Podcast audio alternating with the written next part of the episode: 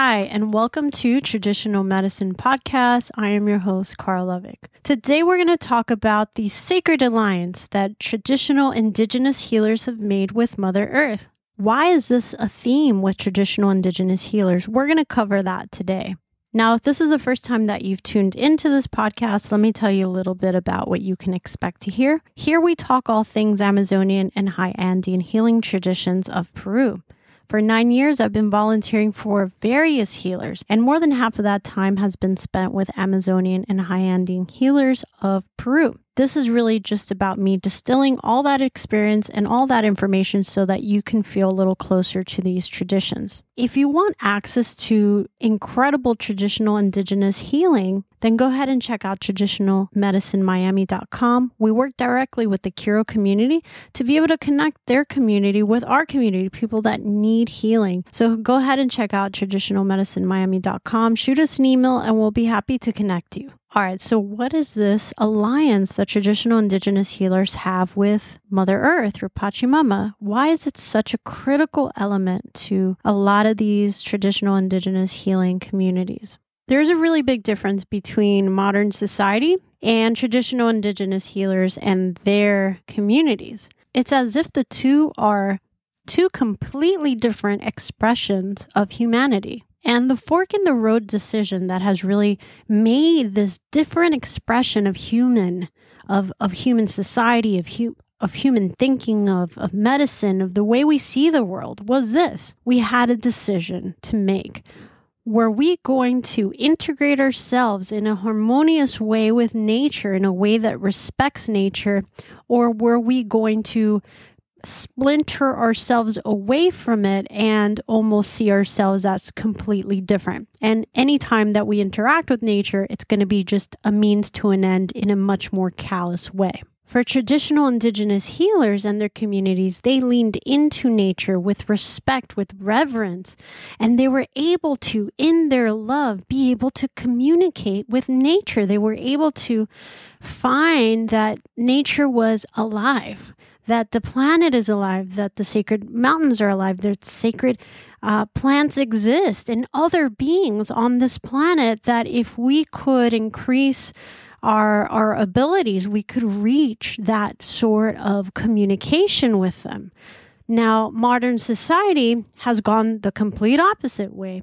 And that has really limited us in many, many different ways. So, I'm going to tell you a little bit about how the ayahuasca brew came to be. If you've ever been to the virgin jungle of Brazil, of Peru, of Colombia, you'll know that everything really looks the same. So the ayahuasca vine looks like every other vine. The chacruna leaf looks like every other leaf in there. Everything looks like shrubs. You don't really know the difference. I mean, there's just too many of them. In any direction, you're, you're looking at tens of thousands of different species that look really similar to one another. So everybody's always wondered well, then how did this healer know that it was that particular vine with those particular leaves brewed in a certain kind of way that was going to produce this brew? if that healer, for example, would have combined the ayahuasca vine with a poisonous plant, which would have been easy to pretty much find because not everything that grows on earth is suitable for human consumption, folks.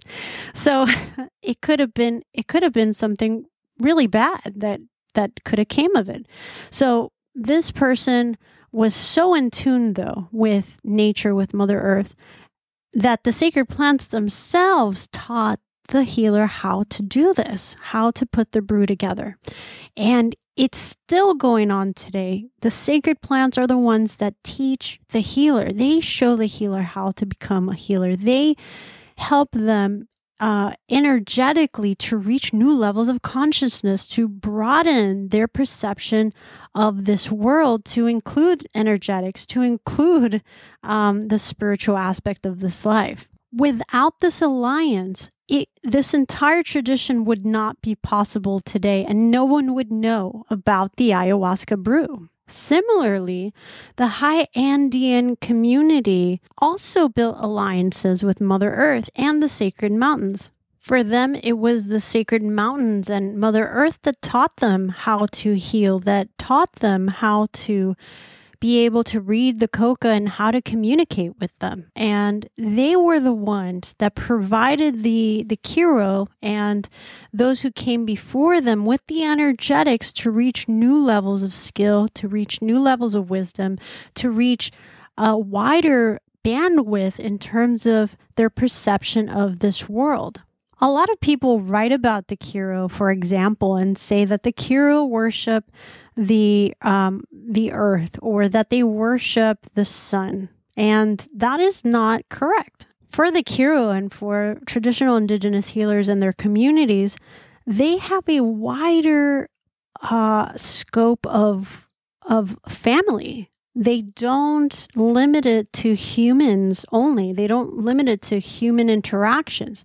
For them, family extends to Mother Earth, extends to uh, the sacred mountains, extends to sacred plants. For someone that believes that they are worshiping Mother Earth or worshiping sacred mountains, I would like to ask them if they worship their biological mother assuming you had a healthy relationship with your mother, your mother gave of her body. She carried you. She allowed you to have the material you needed to manifest in in in collaboration with your father, of course, but but she was the one that held you and protected you as your body was starting to manifest into this world. And when you were born, she gave you from her body the nutrition that you needed to, to survive. And she was able to take care of you. She gave you love and you needed that to grow up into the person that you are today. Um, it's it's a magical thing what your mother is. And of course, many of us love our mother. You may still ask your mother for advice because you care about what she has to say. You know that she's wiser. You know that she knows you better than everyone else knows you, so that she might be able to give you good advice. You ask that of her. Um, you may also uh, ask her for favors sometimes. Maybe you're sick and maybe she comes and, and makes you food. And you give her presents. You want to make sure your mom is doing well. When she's not well you're you're making sure that you're making things better for her. My point being is that same relationship you have with your biological mother, again, um, assuming that it was a healthy one, is the same relationship that the Q'ero have with Pachamama or Mother Earth. She is, of course, much more powerful than our biological mother, but she still carried us and she still gave of her body to allow this world to manifest. And we continue to receive nutrition from her, even though we are we are not um, we're not in the womb anymore. But but she gives us water. She gives us, you know, nutrition through food that she gives freely. She's never cut off the water. She's never said, you know what, you humans are really messing things up. I'm going to just shut off. She never, she's never done that. She just continues to give. And, um, and as a Christian, uh, I, I recognize that God, if uh, the a great spirit or source, has entrusted our us the life of of of his children to this mother to to mother earth who had to be sacred had to be divine to have this kind of collaboration with god with the source. And so um, when we cut off that relationship with our mother we are only receiving half of that plan right? We're not receiving our full help because God has basically placed us under her care. Another misconception that people tend to have, the first one was that the Q'ero or traditional indigenous healers worship the earth, sacred mountains, sacred plants, etc. Yeah, and the other one is that that the Q'ero, for example, when they say that they are the children of the sun, that they worship the actual sun, and it's just not that way.